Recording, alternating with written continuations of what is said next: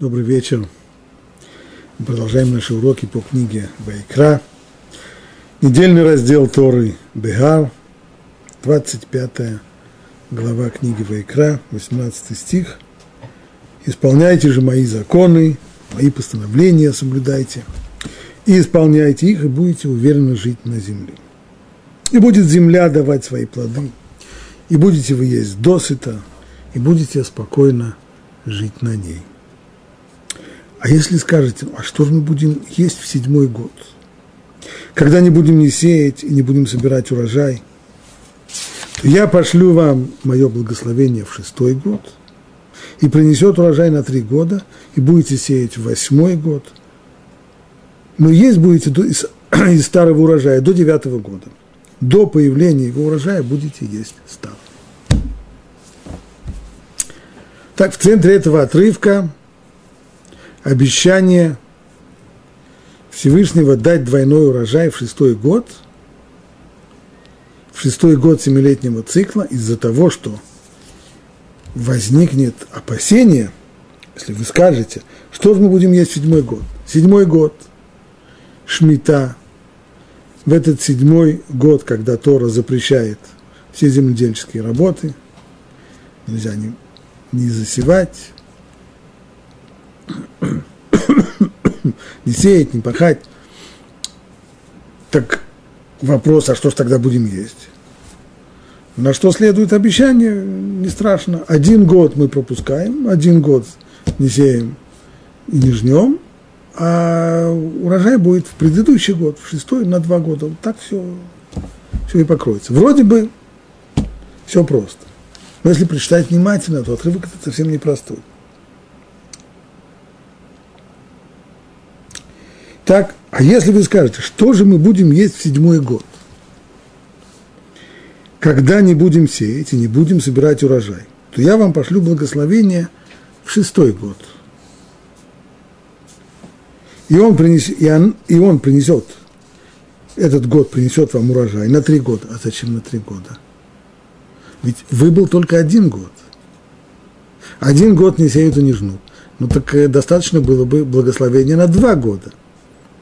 Один шестой год, поскольку должен быть урожай шестого года, и за счет одного пропущенного года седьмой, зачем тогда на три года?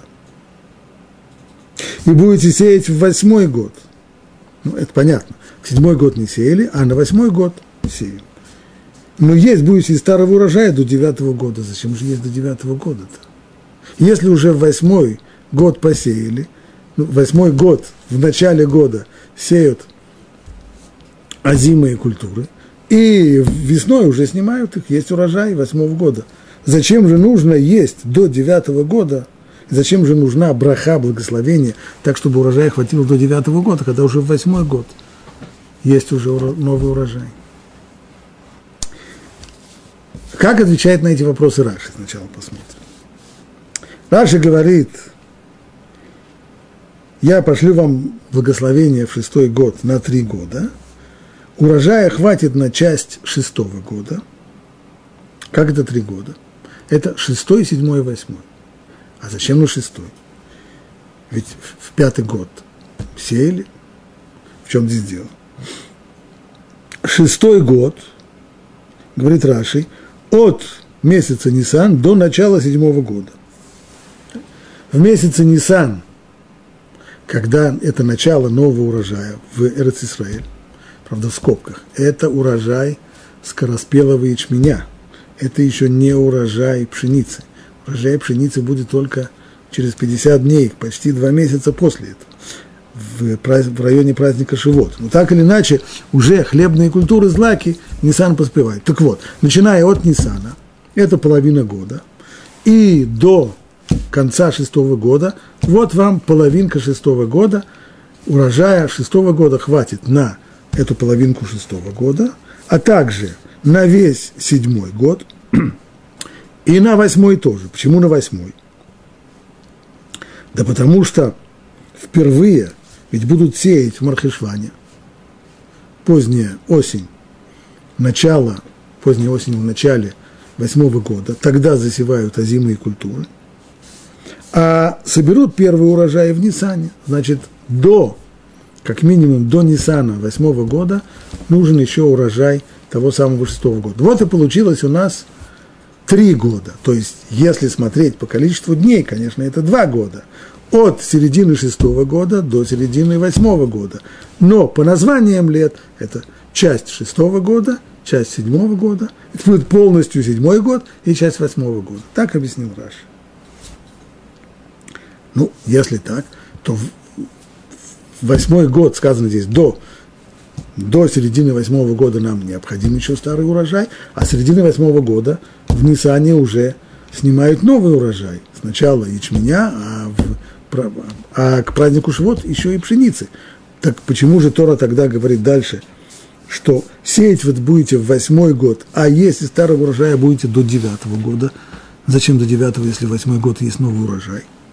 Говорит Раши, вы будете есть плоды старого урожая вплоть до праздника Сукот девятого года. Ну, то есть самое начало, всего лишь полтора месяца с начала нового девятого года. В это время заносят урожай восьмого года в хранилище. Конечно же, урожай зерновых снимается в весной и в начале лета восьмого года. Нет сомнения. Но не сразу же его уже едят. Ведь в течение всего лета урожай находится на поле, на гумне, на том месте, где его сушат и обмолачивают. То есть такова природа земледельческих работ, что после того, как убрали урожай и обмолотили, то есть отделили э, зерно от... Э, от колосьев, и сразу все заносится в дом. Не, не, все, не все так быстро делается. Прежде всего, хлеб должен высохнуть. Он сохнет на солнце.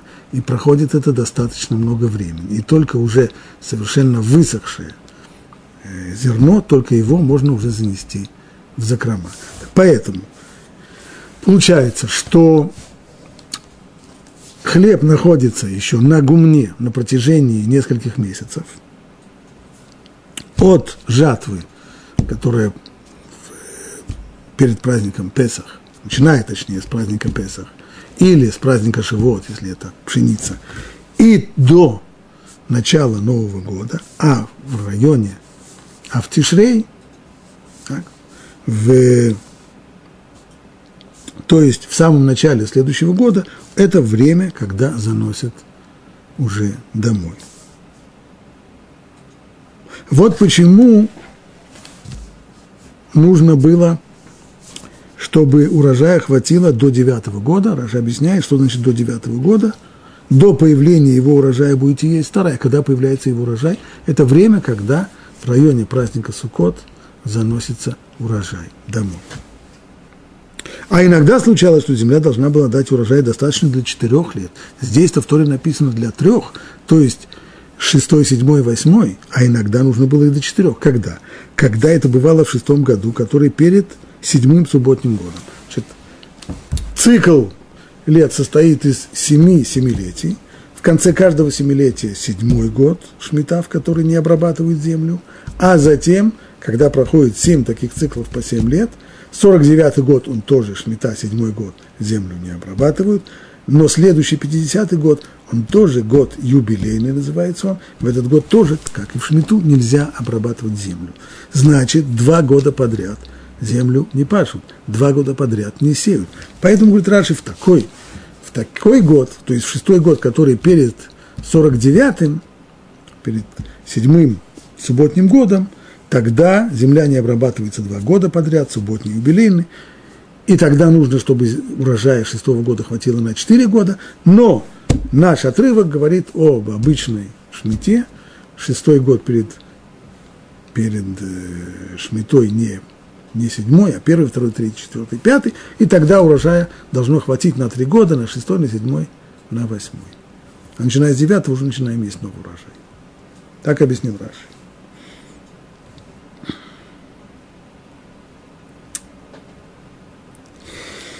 Из его объяснения остается непонятным. Вот что.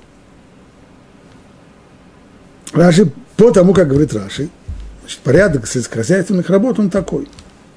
Вот в этом году мы в начале зимы, поздней осенью, в начале зимы, мы сеем зерно, мы начинаем жатву после праздника Песах, весной, и в начале лета заканчиваем жатву, и сразу же садимся есть, сразу же за стол? Нет.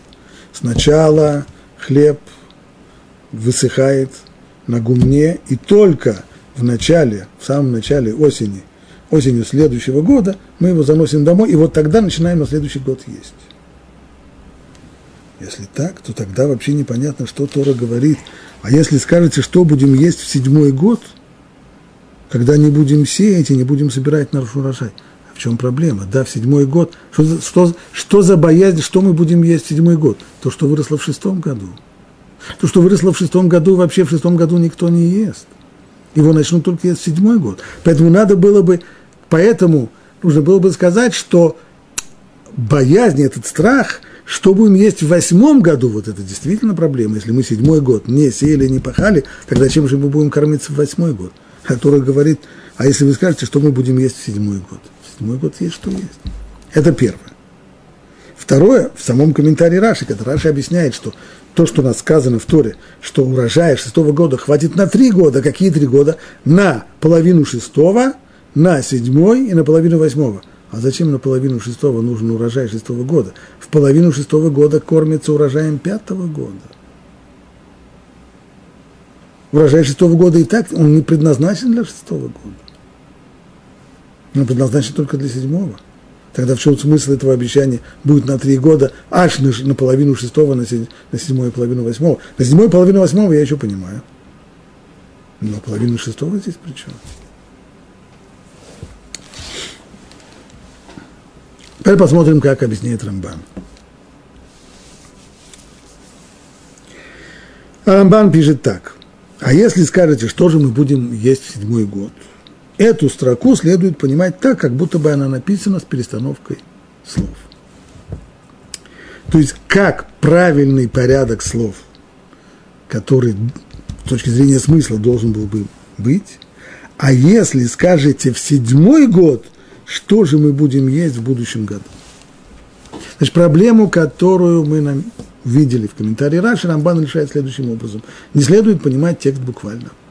То есть, а если вы скажете, когда в шестой год, что же мы будем есть в седьмой?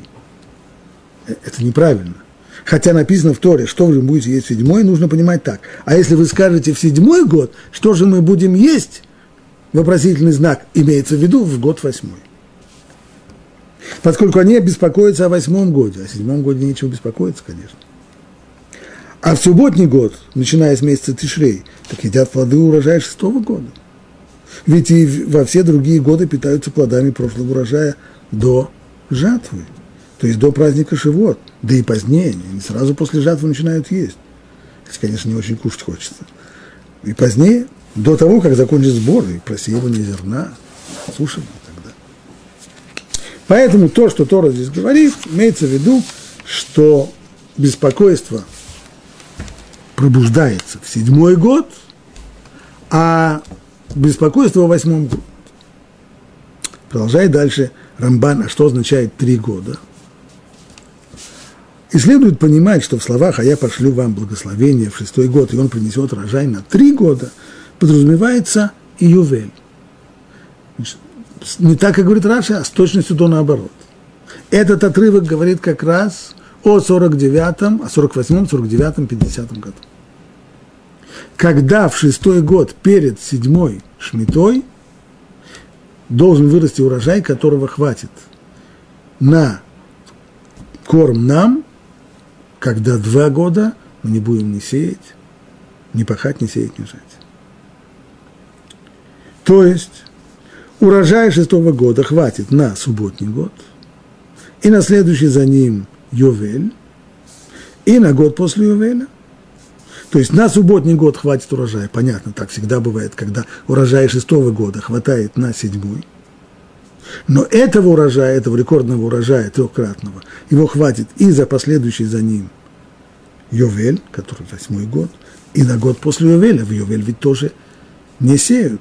Стало быть, и следующий год после Йовеля тоже необходимо, чтобы хватило этого урожая шестого года. все это время будет кормиться старым зерном старого урожая. А то, что сказано, правда, в дальнейшем, там же говорится, вы будете сеять восьмой год, и будете вы сеять восьмой год.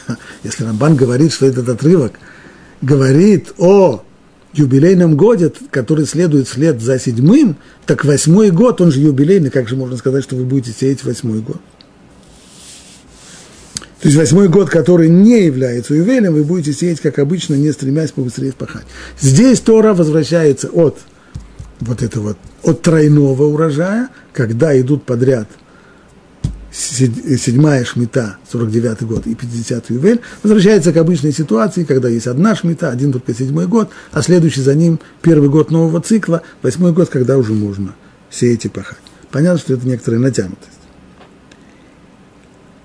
И в чем тогда, в чем тогда смысл этого обещания, что вы будете сеять восьмой год? Конечно, будем сеять восьмой год, а что? Шмита закончилась, седьмой год закончится, конечно, будем сеять. Имеется в виду, что не вы будете, не, и будете вы сеять, как обычно, не торопясь. Не стремясь побыстрее вспахать, посеять и сжать. Это в том самом анекдоте, когда на следующий день после того, как картошку сажают, только на следующий день ее и уже выкапывают, потому что очень кушать хочется. Нет, вот этого не будет. Будет у вас все настолько устроено, и старого урожая стоит настолько, что вы сможете посеять, как обычно, не стремясь побыстрее вспахать, посеять и сжать, так как старого урожая хватит до праздника Сукот, когда соберут новый. Ну и в конце своего комментария Рамбан отмечает, что в сборнике Медрашей в Туратку они им приводятся оба объяснения. И то, которое говорит Раши, и то, которое дает Рамбан, то есть как альтернативно возможно и то, и другое. У каждого из комментариев есть свои сильные стороны, есть свои слабые стороны. Раши предпочел один комментарий, а Рамбан второй. Это отдельная тема, почему именно Раши предпочитает его объяснение, что три года имеется в виду, половина шестого, седьмого и половина восьмого. А почему Рамбан предпочитает объяснение именно, что это на седьмой, восьмой и девятый, это отдельная тема, и она уже зависит от тех принципов, которые каждый из комментаторов вкладывает в основу своей работы, принципы, по которым он пишет свой комментарий, но, может быть, сегодня в этот вопрос входить не будет.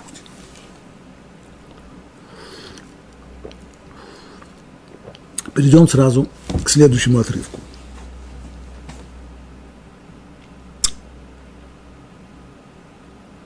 двадцать пятая глава, тридцать пятый стих. «Если обеднеет твой брат и придет в упадок, то поддержи его. Пришелец ли он или поселенец, и будет он жить с тобой. Поддержи его», имеется в виду, как говорят мудрецы, поддержи его, не дай ему упасть. То есть не доводить до такого состояния, когда человек уже разорился, и тогда он превращается в, нищ, в нищего. И нужно ему уже помогать как нищему, не доводи до этого, поддержи его еще до того, как он упал. Безусловно, как говорят, как говорит Талмуд, когда человек, если вы видите, что человек поскользнулся и вот-вот упадет, то всего лишь легкой поддержки достаточно, чтобы помочь ему не упасть. Но если он уже упал, то поднять его с земли после того, как он упал, намного тяжелее. То же самое здесь. Поддержи его до того, как он упадет. Причем поддержи его, пришелец ли он или поселенец. То есть даже если он не коренной израильтянин, еврей, а если он пришелец, гер, или даже поселенец. Что такое поселенец? Поселенец имеется в виду гертушав. Понятие гертушав в Алахе означает следующее. Это человек, который не совершил гиюр, он остается неевреем, но он принял на себя перед судом строгое обязательство, ну просто решил, принял на себя строгое обязательство отказаться от идолослужения, принять на себе, на себя и остальные законы, семь заповедей сынов Ноаха, и этот человек обладает определенными правами, у него есть право на то, чтобы селиться в стране Израиля, поэтому называется Гертушав, и более того, ему нужно помогать точно так же, как помогают и любому еврею.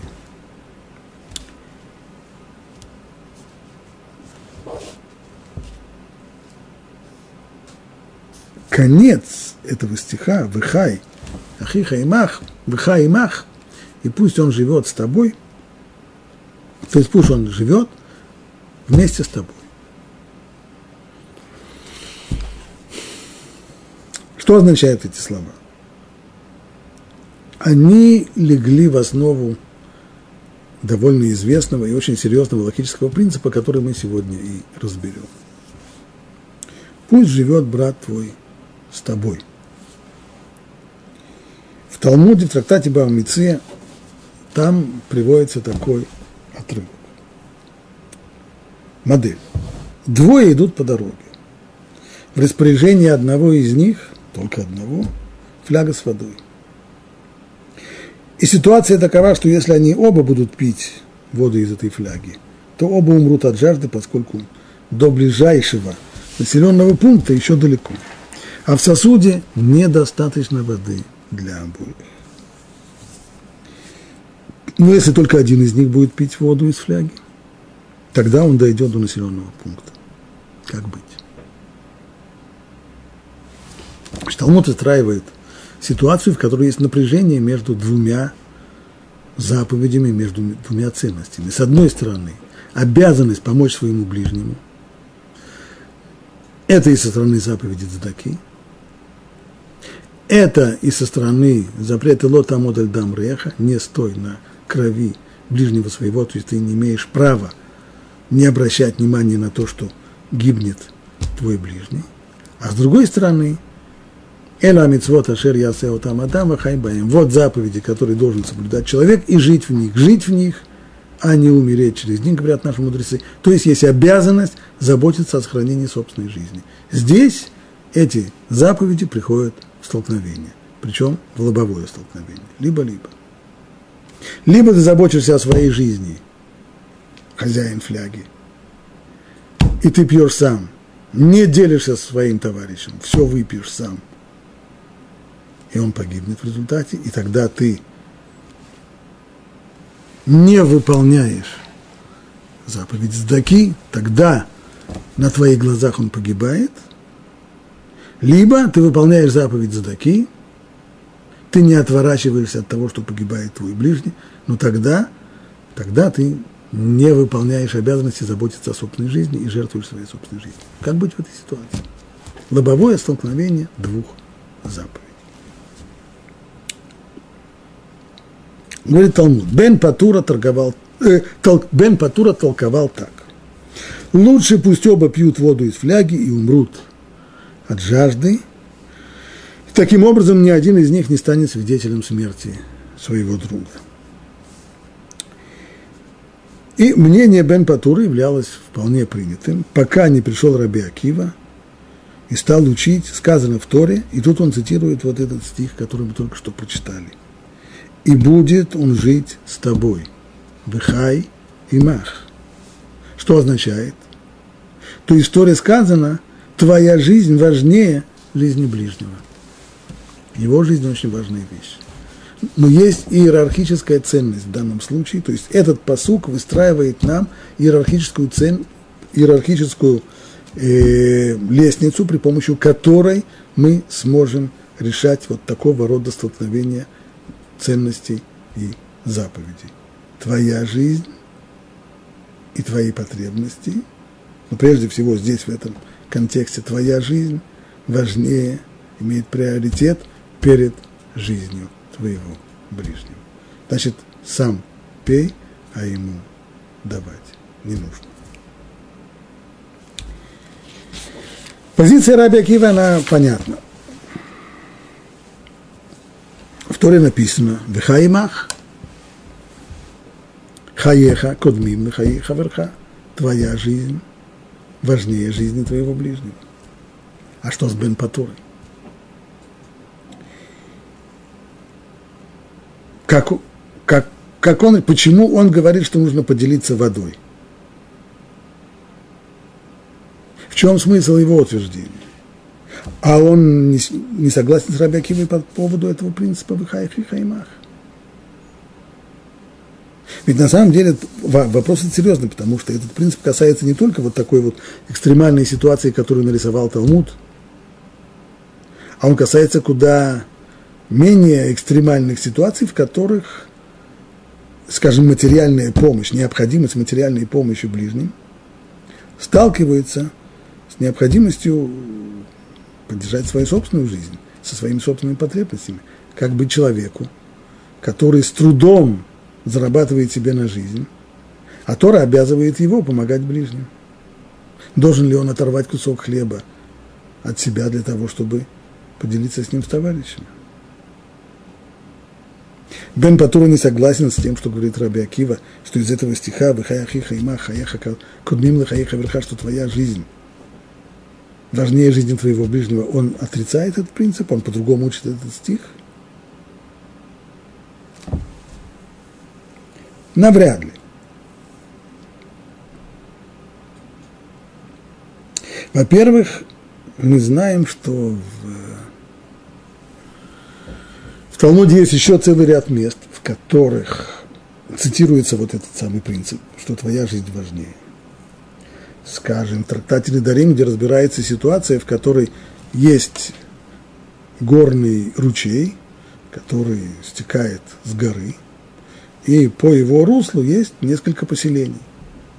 Сначала одно поселение, более высокое, потом более низкое и так далее. Если воды не очень много, то после того, как поселение более высокое выпьет все, что им необходимо выпить, не останется другим. Обязаны ли они ограничить свое потребление воды, чтобы поделиться с другими или нет? Талмуд говорит, нет.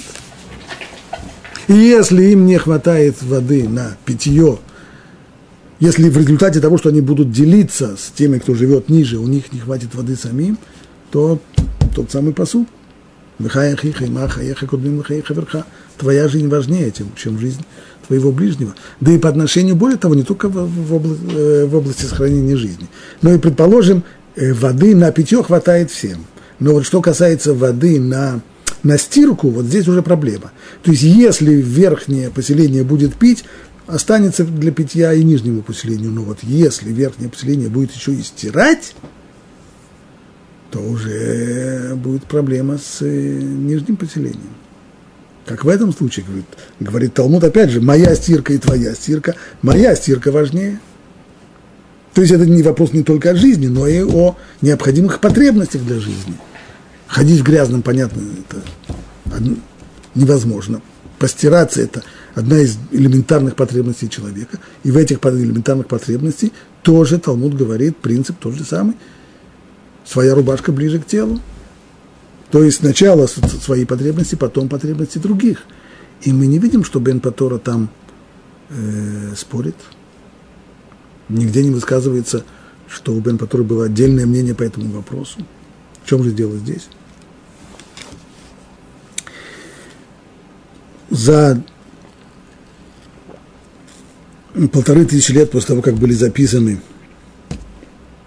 эти, была записана эта ситуация в Талмуде, было написано много-много самых разных комментариев и высказано много разных комментариев. Приведем только несколько ответов.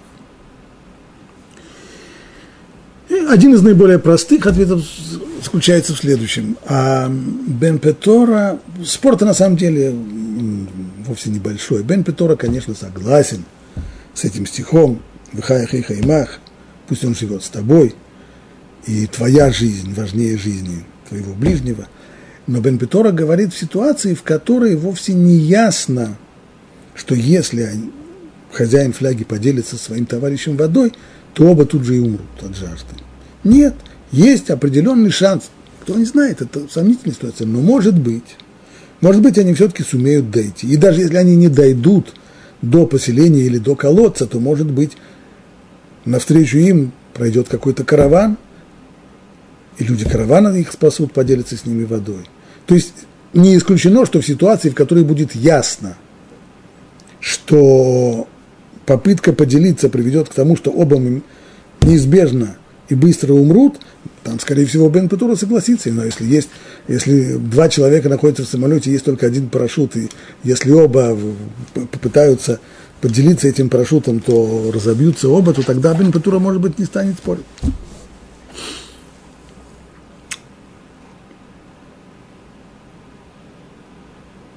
Трудно согласиться с таким объяснением, да, потому что Талмуд, уже тогда получается, что весь спор между Раби Акивой и Бен Патурой, он спор несущностный, он спор по ситуации, что Раби Акива расценивает эту ситуацию как более явную опасность, а Бен Патура расценивает это как менее явную опасность.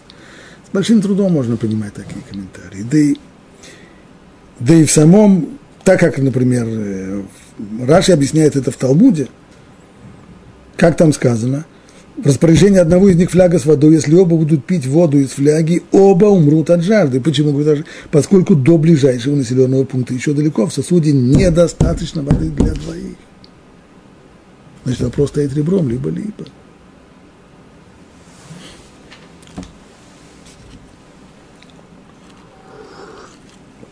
Есть еще одно объяснение на грани курьеза. Курьез начинается вот с чего. Некоторые историки говорят, кто это за Бен Патура, который, с которым вступает в полемику Раби Акива. То есть, это не значит, что была полемика между ними лицом к лицу. Сказано, Бен Патура говорил так-то, пока не пришел Раби Акива и не сказал, то есть... Не исключено, что вообще никакой связи между ними не было, и просто мнение было сначала, принятое мнение Бен Патуры, а потом, пока не пришел Раби Акива. Вот говорят историки, говорят, кто это такой Бен Патура? А тот, у кого музыкальное ухо, говорят некоторые историки, он услышит, что на самом деле одного очень известного персонажа, основателя христианской религии, Ешу из Назарета, Талмуд называет в других местах Бен Пандора или Бен Патура. Так его называют по имени его биологического отца, римского офицера, которого звали Пандора, либо Пантера, либо Пантура. Известно, что нееврейские имена евреи обычно несколько изменяли, не произносили их точно, это мы видим по отношению ко всем историческим личностям. Их имена в Талмуде несколько видоизменяются в соответствии с еврейским произношением, и поэтому чередование букв далит и тав, звуков д, т, оно очевидное. Ну а н, звук н, который там тоже есть, он просто пропадает по правилам аллитерации или еще по каким-то правилам. Вот так из Бен Патура делают некоторые историки Бен Патура, то есть перед нами попросту здесь записано в Талмуде, ни больше, ни меньше, как мнение Ешу из Назарета, основателя христианства. Другие говорят, ну уж не будем спускаться до, до, спускаться до таких э, э, изысканий в, в именах, но, по крайней мере, принципиальный подход, который мы находим у основателя христианства, он как раз очень понятен в контексте того, что сказано здесь. А именно, что они имеют в виду?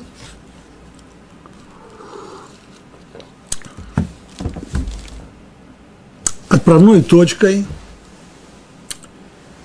является стих, который мы уже подробно разбирали на предыдущих уроках. «Веавта лреха камоха» – «Люби ближнего своего, как самого себя». Напомню, что Рамбан в комментарии к этому стиху спрашивает, как можно понять требование любить ближнего, как самого себя. Ведь в другом месте, а именно вот здесь, в этом стихе, Тора-то говорит «Вихай ахиха имах», и пусть он живет с тобой, это значит, что «хаеха кудмим лахаиха верха», то есть твоя жизнь важнее жизни твоего ближнего.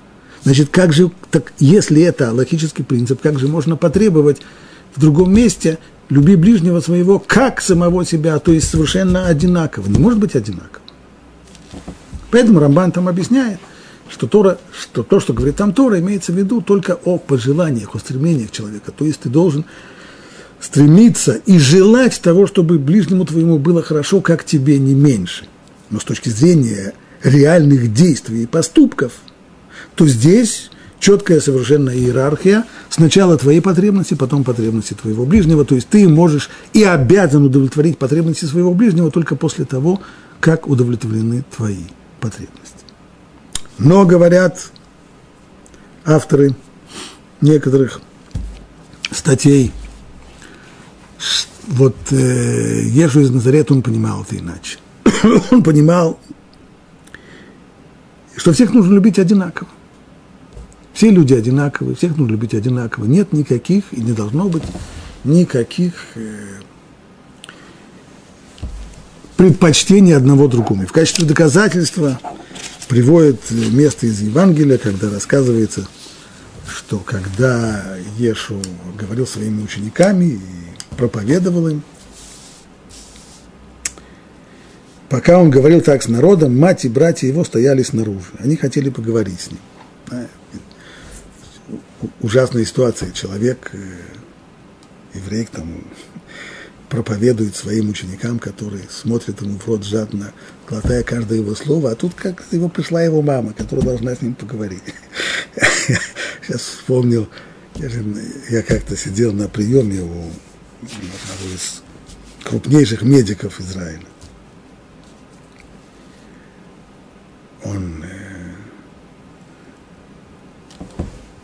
э, руководитель крупного, очень важного хирургического отделения в больнице Адаса в Иерусалиме, профессор, оперирующий хирург, очень-очень способный и очень почитаемый всеми людьми. Ну и посередине я сижу на приеме, беседуем про мои болячки. Вдруг звонит телефон, он поднимает трубку, выслушивает несколько минут, потом бросает трубку, говорит: ну вот, вот видишь, что значит польская мама, она звонит мне, чтобы я не смел выходить на улицу без свитера. Мне уже сорок шесть лет, человеку сорок шесть лет, заслуженный очень медик, один из самых, самых крупных медицинских светил в стране, но для польской, для, для, для еврейской мамы из Польши он по-прежнему сын, которому нужно позвонить. Кстати, конечно же, речь при, э, вовсе мы встретились с ним не зимой, это была не зима, но она ему позвонила, чтобы он не смел выходить без свитера. Ну вот, Ешу попал в такую же ситуацию, он на вершине эти, славы, своим ученикам он вещает, а за окном мама пришла поговорить с ним. Кто-то сказал Ешу: посмотри, твоя мать и братья стоят снаружи и хотят поговорить с тобой. А в ответ он сказал говорившему: кто мать моя и кто братья мои? И, протянув руку к своим ученикам, сказал: вот моя мать и вот мои братья. Чем моя мать и мои братья ближе мне, чем мои ученики? Все равны, все одинаковы. И коли все равны, все одинаковые, то Бен Патура, который, он же Ешу, или, по крайней мере, он проникся его идеями, то он воспринимает э, ситуацию просто. Поскольку все равны, то как можно здесь решить, кто, кто важнее? Значит, нужно поделиться водой. И оба умрут. Значит, оба умрут, что можно сделать?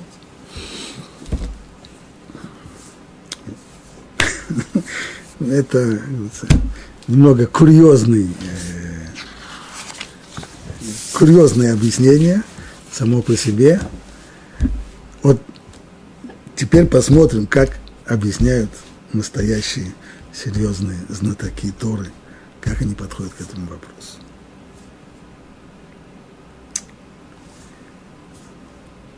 И прежде всего, как мы сказали, очевидно, что Бен Патура не принимает этих самых идей, которые высказываются в Евангелиях, и речь идет совсем не о том, и он согласен, что в хаях и хаймах, он принимает этот принцип, что твоя жизнь и жизнь твоего ближнего ты должен выбрать. Свою жизнь, твоя жизнь важнее, хаеха, кудмима, хаеха, верха.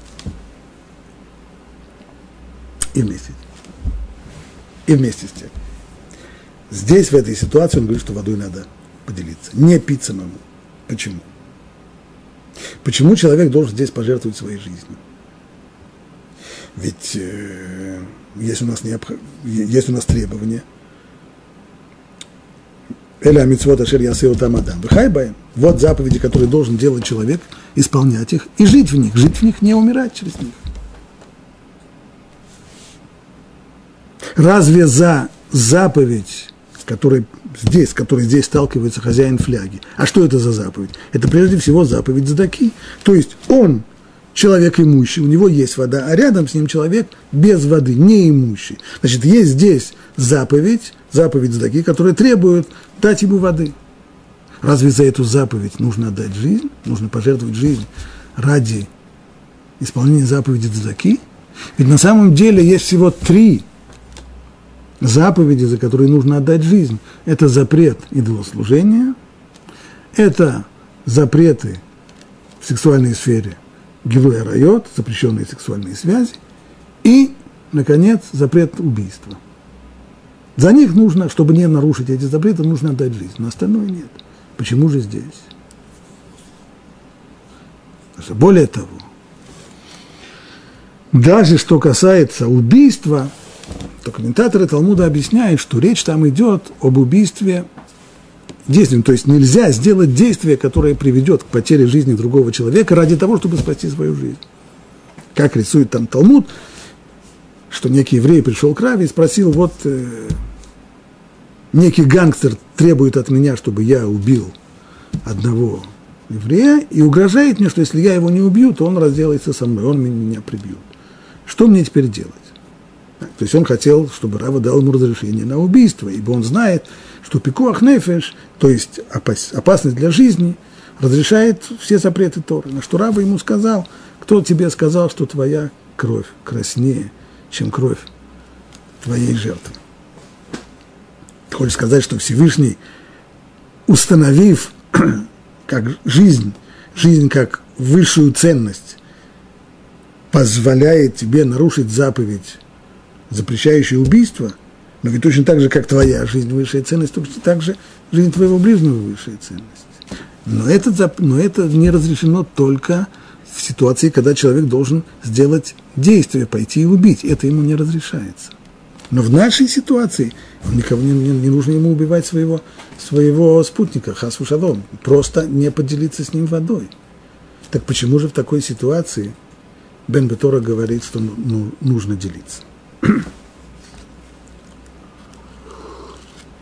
Рав Моше Файнштейн в своем, в своем сборнике респонсов «Игрот Моше» объясняет следующим образом. Если мы посмотрим внимательно комментарий Раши, который вот разбирает предыдущую ситуацию, объясненную нами, а именно, когда человека, от человека требуют убить кого-то и угрожает ему, что если он не убьет кого-то, то разделаются с ним. Он должен выбрать, как говорится, как ему сказал Рава, ничего не делать. Убьют, значит убьют. Но нельзя ему убивать. Почему? И Раши объясняет там так, что в основе здесь лежит простая арифметика. Да, конечно, жизнь – высшая ценность. Еврейская душа, нет ничего ценнее. Но что будет, если ты из... из-за заботы о своей жизни выберешь убить того человека, которого, которого от тебя требует убить? В результате какой баланс? Простая бухгалтерия. Верно, что ты спасешь свою жизнь, но это не значит, что смерти больше не будет, ведь погибнет другой человек. Кроме того, ты нарушишь запрет. Значит, в результате у нас есть один труп и один запрет. С другой стороны, если ты не убьешь его, тогда убьют тебя. Опять же, есть один труп, но никакого запрета нет. Запрет не нарушен. Значит, простая арифметика, простая бухгалтерия показывает, что с точки зрения Торы, глазами Торы, лучше, чтобы ты бездействовал, позволил убить себя, не тронул бы другого человека, и тогда в конечном итоге, хотя жизнь будет потеряна, но, по крайней мере, нарушения не будет. А в нашей ситуации? В нашей ситуации, говорит Бен Патура, давайте продолжим, сделаем ту же самую, тот же самый подсчет, та же бухгалтерия. Есть жизнь, опасение потерять жизнь, и есть заповедь Цдаки. Что будет, если человек оставит свою фляжку себе и не поделится товарищем, будет сам пить? Заповедь он не выполнит. Есть здесь. нарушение заповеди Цдаки. Спасет ли он тем самым себя? Да. Товарища нет. В результате, не только что он не спасет товарища, но в результате товарищ умрет. Значит, что у нас есть в конце? В конце у нас есть в, одной, в одном столбике у нас есть нарушение заповеди Цдаки, невыполнение заповеди Цдаки, Битуль Мицват Асе, говоря правильным языком, и труп. А если ты дашь ему, то труп-то, конечно, останется трупом, тогда ты уже погибнешь. Но, с другой стороны, не будет нарушения заповеди. Заповедь Цдаку выполнил. Поэтому лучше отдать другому. Но если отдать другому, то тот другой, то что должен сделать? У него будет та же ситуация, только зеркально. Теперь он получил флягу с водой. Может ли он ее пить? Как ему поступить? У него тот же самый расчет. Если он будет пить эту воду, то тогда не хватит его товарищу, хозяину фляги. И поэтому для него единственной, единственной возможностью правильно будет поделиться этой водой, дать воду хозяину фляги. Стало быть, нет другого выхода, кроме как оба будут пить и оба умрут. Так будет правильно. Так считает Бен Патура. Не исключено, говорит Моше Файнштейн, что это, что это его мнение только в ситуации, когда есть опасность для жизни. А если бы речь шла, скажем, как вот в примере про воду горного ручья, которую нужно делить между поселениями высокогорными и те, которые в низине, то не исключено, что там бы он не стал бы спорить. Что же возражает на это Раби Акива? Каково возражение Раби Акива? Возражение его вот какое. Как объясняет Рав Моше Файнштейн,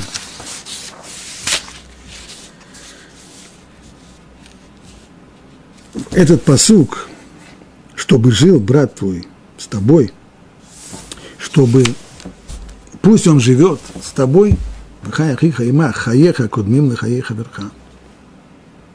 что твоя жизнь важнее жизни другого, означает, что все заповеди, требующие от нас помощь другому человеку,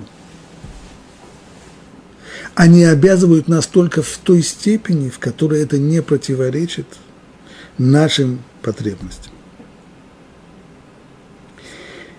Это не так, как представляет Бен Патура. Вот сейчас стоит человек с фляжкой, и если он поделится с товарищем, ему самому не хватает, но у него есть заповедь Цдаки. И поэтому можно в конце провести здесь бухгалтерию и посмотреть, что в конце есть один труп, как, как минимум один труп и одна невыполненная заповедь. Нет, заповеди в этом случае нет вообще.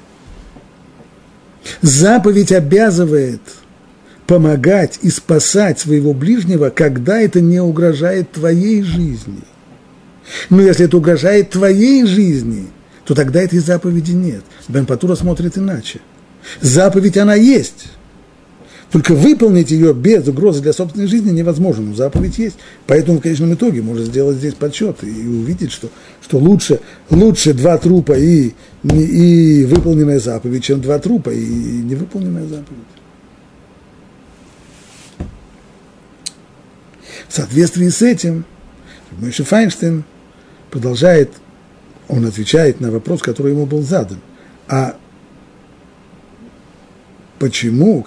Как странно как-то, что вот эта вот ситуация, приведенная в Талмуде, она в книгах по Аллахе, она не фигурирует.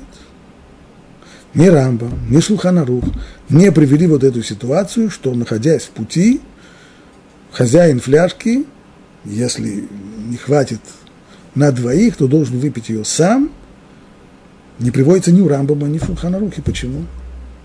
Отвечает Рав Моше Файнштейн, действительно, вот в таком виде, в экстремальном виде она не приводится. Но Рамбам совершенно четко определил свою позицию, где он это делает, в Илхот Цдака, в заповедях от Цдаки. Рамбам формулирует там эту заповедь следующим образом. То есть нет у нас никакого сомнения, пишет Рав Моше Файнштейн, что Аллаха как Раби Акива, а не как Бен Патура. И в Рамбаме, хотя это модель не появляется, все-таки мнение Раби Акивы, мнение Рамбама, что Аллаха к Раби Акива, оно доказуемо. Где? В начале седьмого раздела законов о помощи бедным Рамбам написал следующее. Мицват Асе, то есть предписывающая заповедь Торы, давать цдаку бедным народу Израиля. Это мицват асе. При условии, что тот, кто дает цдаку, обладает соответствующими материальными возможностями. То есть, когда эта заповедь обязывает, когда у человека есть материальные возможности. Но если у него нет материальных возможностей, то эта заповедь не обязывает. Следовательно, наличие средств – необходимые условия обязанности исполнять предписание эту заповедь от цдаки, в отличие от других заповедей Торы. Ведь другие заповеди Торы тоже надлежит исполнять только при условии наличия у человека надлежащих средств. И тем не менее, излагая их, Рамбам не упомянул это условие. Рамбам нигде не пишет, что есть заповедь в праздник Сукот, заповедь Арба Миним, взять четыре вида растений, одно из них очень дорогое, итрог. И Рамбам не пишет, что эта заповедь обязывает только тогда, когда у человека есть деньги на то, чтобы купить итрог. А итрог – дорогая штука. И как действительно алаха? Алаха, что если у человека нет денег на то, чтобы купить утрок, он не обязан его покупать. Он не обязан голодать для того, чтобы купить утрок. И тогда что? Тогда он анус. Что такое анус? Онес – это форс-мажор, то есть непреодолимые обстоятельства. Это означает, что обязанность исполнять эту заповедь есть. Но он из Рахмана Патрии, то есть что с него взять человека, который перед форс-мажорными обстоятельствами бессилен, он... Перед ним непреодолимое совершенно препятствие, отсутствие денег. Он не может купить итрог. Тогда, естественно, он не, не наказывает его, и он не отвечает за то, что он не выполнил заповедь итрог. Здесь заповедь есть, обязанность есть, но выполнить он ее не может, и за это он не несет ответственности, поскольку это форс-мажор, онес. Но в случае с цдакой, говорит Рамбам, ситуация не такова. Это не только цдака, а это все заповеди, касающиеся помощи ближнему. К примеру, еще одна заповедь. Мишна в трактате Бава Мециа говорит, что если человек видит две, две пропажи, свою пропажу и пропажу своего ближнего, и у него нет возможности возвращать обе пропажи, он может возвратить только одну, а вторая тогда уж совсем пропадет. Какую он должен, какую он должен возвращать? Свою. А что будет с пропажей ближнего? А она пропадет. Почему? Из того же самого стиха, который мы сейчас учим. Твоя жизнь важнее жизни твоего ближнего. То есть не только твоя жизнь, но и твои потребности тоже материальные. Все те заповеди, в которых Тора обязывает нас оказывать материальную помощь и поддержку другим, они только в той мере обязывают, в какой они не затрагивают наши материальные потребности. То есть удовлетворение наших материальных потребностей на первый ступени, в первую очередь. И поэтому здесь мы видим из того, что Рамбам по поводу, по поводу э, заповеди цдаки упоминает это, что эта заповедь не обязывает человека, у которого нет средств. Это позиция Раби Акивы. Бен Патура с ней не согласен. Бен Патура воспринимает, что и заповедь цдаки, и подобные же ей обязанности материальной помощи, они обязывают человека, даже если это идет за счет жизни и потребности самого человека. Только что человек онус, есть непреодолимые препятствия, что же можно сделать?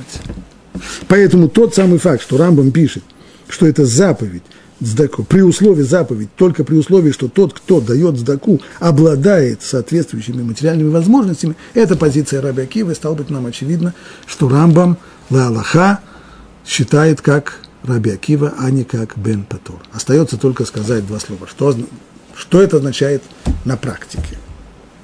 Это означает, что человек, у которого не хватает на жизнь, не обязан, его заповедь цдаки не обязывает. Он не обязан давать цдаку.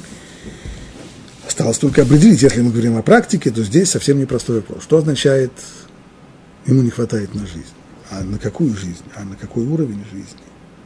Что, что здесь имеется в виду? В разных книгах можно прочитать разное.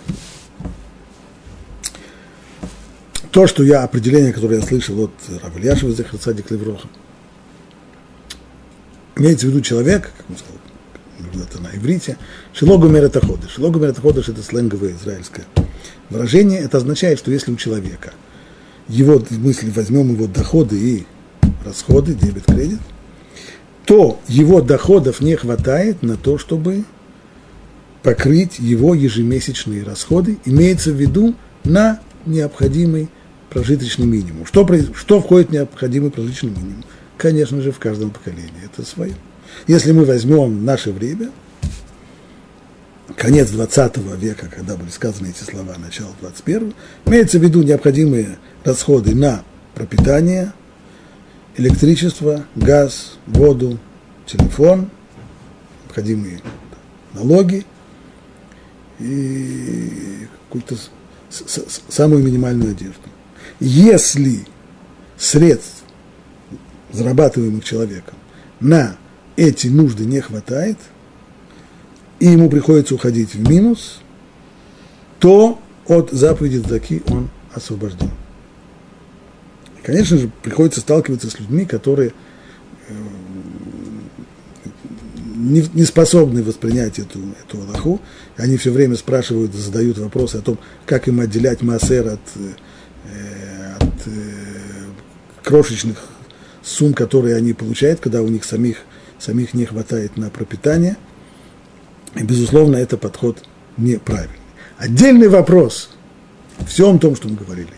Имеет ли право человек, то есть Раби Акива, он запрещает заботиться о потребностях ближнего, когда твои потребности не удовлетворены, или он говорит, что ты не обязан, нет, только заповеди нет. Но если человек хочет обязать себя, если человек хочет здесь лахмир, может быть, ему это можно, это отдельная тема, в которую мы сейчас не будем входить, но важно знать, что в тот момент, когда у человека не хватает денег на его минимальные нужды, то заповеди Цдаки по отношению к нему нет. Он не обязан. Это не то, что он анус, что есть заповедь, но он ее не может выполнить. Вследствие форс-мажорных обстоятельств имеется в виду, что на него эта заповедь не распространяется. Дай Бог, чтобы у нас было достаточно средств для того, чтобы и самим жить, и другим помогать, и чтобы всегда был, было достаточно достатка, и чтобы не было такой ситуации тяжелой, о которой мы говорили сегодня.